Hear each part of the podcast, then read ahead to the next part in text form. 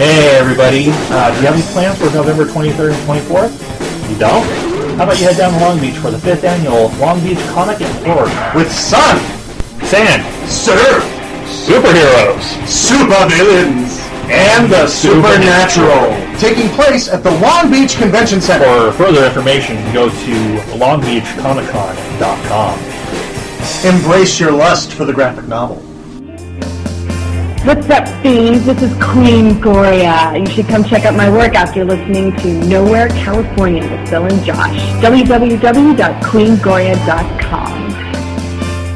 Our friends over at Queen Gloria currently have a Kickstarter campaign that will be running all the way till November 21st. Help our friends finish this passion project and be able to say that you helped bring an amazing creation to life. If you want to help, go to kickstarter.com slash project slash statue slash queen dash gloria dash pilot dash episode. Or go to queengoria.com for the link to the Kickstarter campaign. Loyal listeners, since you love them so much, here is reissue number seven, where we discuss the legends of stand-up comedy. Yes. Uh, depending on how long uh, between the last reissue and this reissue, you're probably wondering why it take you fucking so long. because we're lazy. Well, this is side B, am. And now that I've beat, gotten through beating Josh unconscious, dude, you're lucky you're still fucking breathing. Oh my We are ready to continue the podcast. All right, That's how we edit. all right. Okay, so give it a quick. Now to move away from the favorites of today into our legends portion, we will take a quick pause for the names that would have easily been on these lists, but we are getting tired of our long-term episodes. Right. so here's the quick rundown of our rapid-fire honorable mentions: Okay, here we go. Uh, Jim Jeffries, Louis Black, uh, Patrice O'Neill, Mitch Hedberg, Dan Cook, Kyle Cease, Dennis Leary, Todd Glass, Danny Patel. and here's the quick list of the legends that we w- wish we had time for: Yes. Ann Kaufman, Sam Kinison, Steve Martin, Rodney Dangerfield, Lenny Bruce, uh, Jay Leno, Brett Fox, Don Rickles. and Eddie Murphy.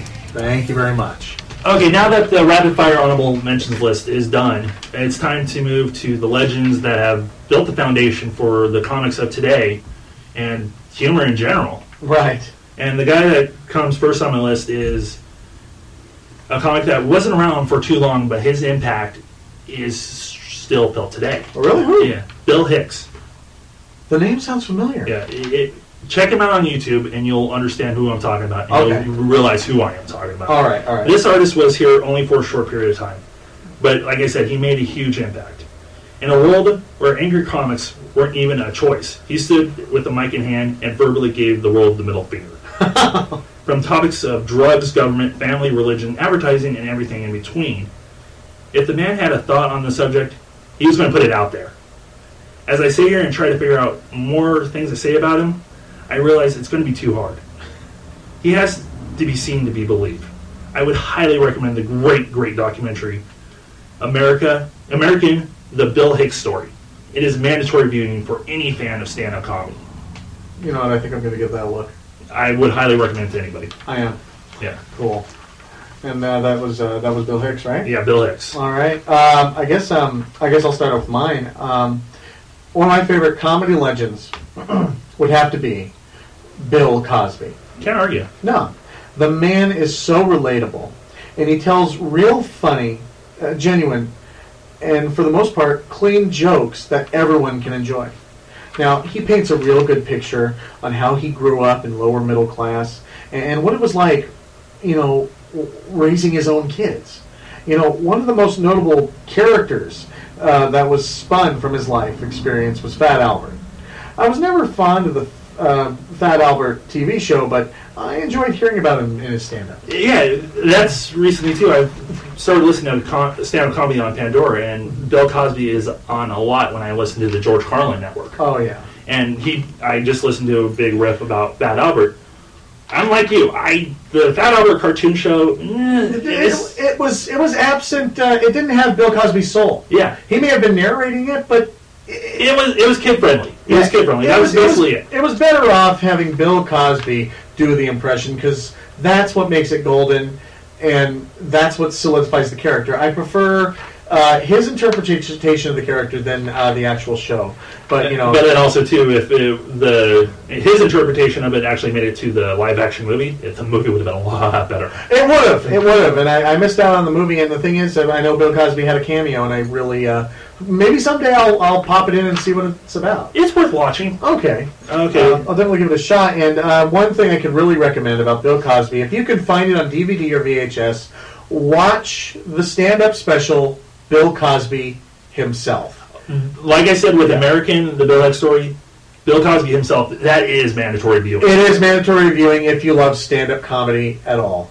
So that, that's what I have to say on it. Uh, uh, your next one, amigo. The legendary name that is Richard Pryor. Oh yes. And like I did with uh, Christopher Titus, I'm going to give you a little bit of uh, taste of his work right now with this quote. Uh, please. When the fire hits your ass, it'll sober your ass up quickly. I saw something. I went, wow, that's a pretty blue. You know what? That looks like fire! Ah! fire is inspirational. They should use it at, in the Olympics because I ran the 100, the 104.3 seconds, which that little rip comes from uh, Richard Pryor's um, accidental burning yeah, with the crack pipe, which he calls milk and cookies in that bit. I love that. yeah. But also too, if you notice something with my list, most of my comics have had trouble backgrounds Yes. and used that fuel to make their art. Yeah, Well, uh, Richard Pryor was one of those people that came from nothing, wasn't he? Yeah. Yeah. Pryor became a legend with the hardships in his life and a lot more. Pryor had the drive and talent that made him a force behind the mic. He, his talent broke through the comedy walls and made it into the movie uh, theaters with some of the classic movies. One of my personal favorites of his is Brewster's Billions. Oh yeah. His talent made a lasting impact in the world of comedy that can be still felt today, as the comedy community and Comedy Central placed Pryor in the top spot during the 2004 special Comedy Central Presents the 100 Greatest Stand-Up Comics of All Time. Oh wow.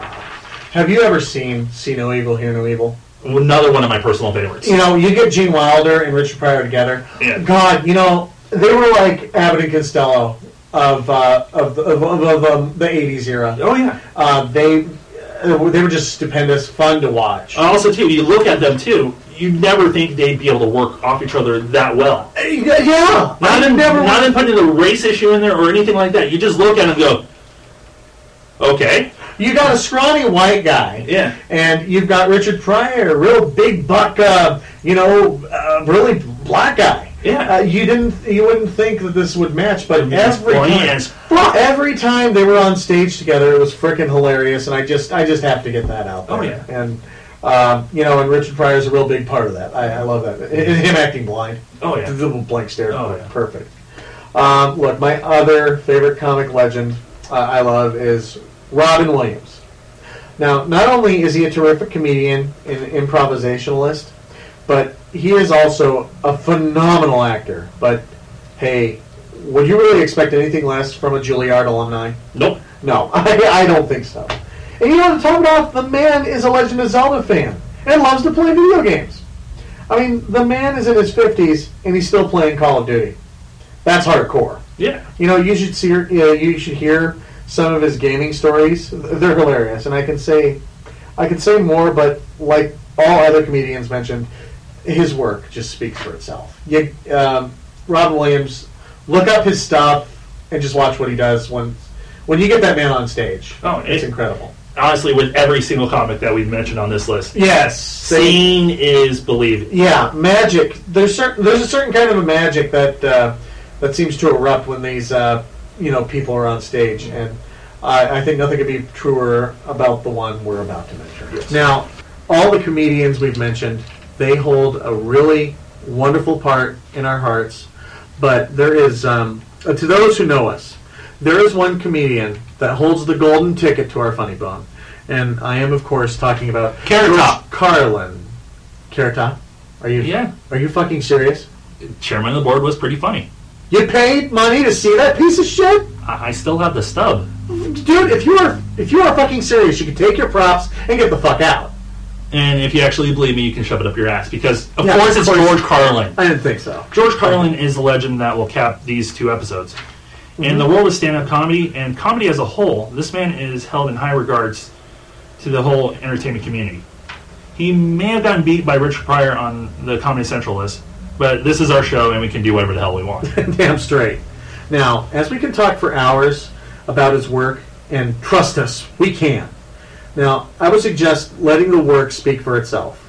The multiple albums, such as A Place for My Stuff, uh, Parental Advisory, Explicit Lyrics, uh, FM and AM, which we used as the titles of uh, the past two episodes, uh, the FM and AM album took Carlin from the lounge act that everyone was accustomed to seeing him and taking him to the counterculture icon George was becoming. And after the albums, it's impossible to forget the HBO specials. There's 15 in total, and HBO knew exactly what they had with them. As the first special opens, the HBO president at the time appears basically saying, You're about to hear some foul language, but this man's an artist, so suck it. I'm probably paraphrasing there, but I digress. Finally, there's the printed word. A- As the resume shows, George didn't use this medium too often, but when he did, it was always gold. Anything that has Carlin's name attached, I would highly recommend checking out, even Jersey Girl. But you may want to hold off on Scary Movie 3. His part was awesome, but the rest of the movie was shit. You know, I can say so much on George Carlin. Uh, but the one thing I really want to touch on is uh, just how many doors were open for other comedians like Louis Black and Robin Williams and Richard Pryor. Uh, just because he wasn't afraid to say the seven words you can never say on television. uh, I really believe that we wouldn't have a lot of the comedians telling the kind of jokes uh, they tell today if not for Carlin starting the revolution. And also, no matter what album I'm listening to of his, it's just like hearing the jokes for the first time. And not too many comedians do that for me. No, it- it's either you get it or you just don't. If you don't get it, no worries, you won't get too many death threats. In everyone's life, there's those moments when you realize how your sense of humor is formed. It could come in multiple ways, from hearing your first fart to watching your uncle go down the front stairs after his third Jaeger bomb. I'm proud to say mine, and I could honestly probably say with Phil, Oh, yeah. his sense of humor was formed, our, our sense of humors were formed by Carlin. And if you notice, in his last few roles, George was setting up the next generation. In about 10 to 15 years, those kids that have watched Tarzan 2 or Cars, they'll stumble across Carlin on YouTube or just hear his voice in general, and they're already locked in. it doesn't matter how many years have passed, George will always have the last seven words when it comes to comedy. Well, we have now officially completed one of our bucket list episodes, a tribute to the late George Carlin. When we s- first started this podcast, I knew we had to do one for Carlin, so there you go. Yep, it's done, and I'd have to say I think it's done very well. Yes. All right. And on that note, I guess we need to get our business out of the way. Ah, yes. Let's let's give it a start. Sure. With the new year, we're going to start tightening up more things. We're going to have no more long form episodes, so you're not going to have to sit here for three hours listening to us yammer about crap. Nope. And then also, too, we are going to start gunning for two episodes a month, so you're going to get more of us. Aren't you thrilled? Yeah. yep. You'll get more of us, but in lesser quantity. Lesser quantity, So. but same quality. Yep. As with every episode, we always end with a stupid game. And we always will have a stupid game. Yes. And the name of the game is. Silly ass acronyms. Yes, and since this is a George Carlin episode, I decided to pick TIT as the acronym. TIT. TIT, yes. It's a, as George Carlin says, it's a cute name. It sounds like a nickname. Tits. Tits meets toots. Toots, tits, tits, toots. Now that the reference is out of the way, my first beginning with the acronym TIT. My uh, first little guy. Tell it, Tom. Tourette is terrific. Hiss, uh, twist it, Twigger. Tweak Ivan's testicles. Tuck it, Tiffany. Tongue it, Theodore. Trip it, Troy. Thurman, insert Tom. Tip and tally. Time is tipsy. Tell Ingrid, Tripe. Tits is terrific. You know what? I don't think I could. Uh, I could top that one. Really? No, I don't think I can. Wow. Well, I had a, I had a whole bunch. I shot them out, but tits are terrific. tits are terrific. Tits is terrific. Sorry. And tits is terrific, and I don't think George Carlin could say it any better. So we won't. See ya. And these are reruns. So we just throw on whenever we want to throw on a rerun. So that that uh, ends our first two-parter, which kind of a big step for us. It was. Yeah, after doing our uh, once a month episodes, our marathon episodes, and then finally deciding, oh, let's let's rein this shit in. Yeah, let's give it a shot. I thought we were running out of ideas back then. Yeah, and now we're getting up to we're recording 46 as of today, Yeah. August 19th, I think we're doing. 2013. I think we're doing really well considering I ran out of ideas a long time ago. I, I I fart when I get an idea. It's weird. and on that sentimental note, we're re- listening to reissue seven.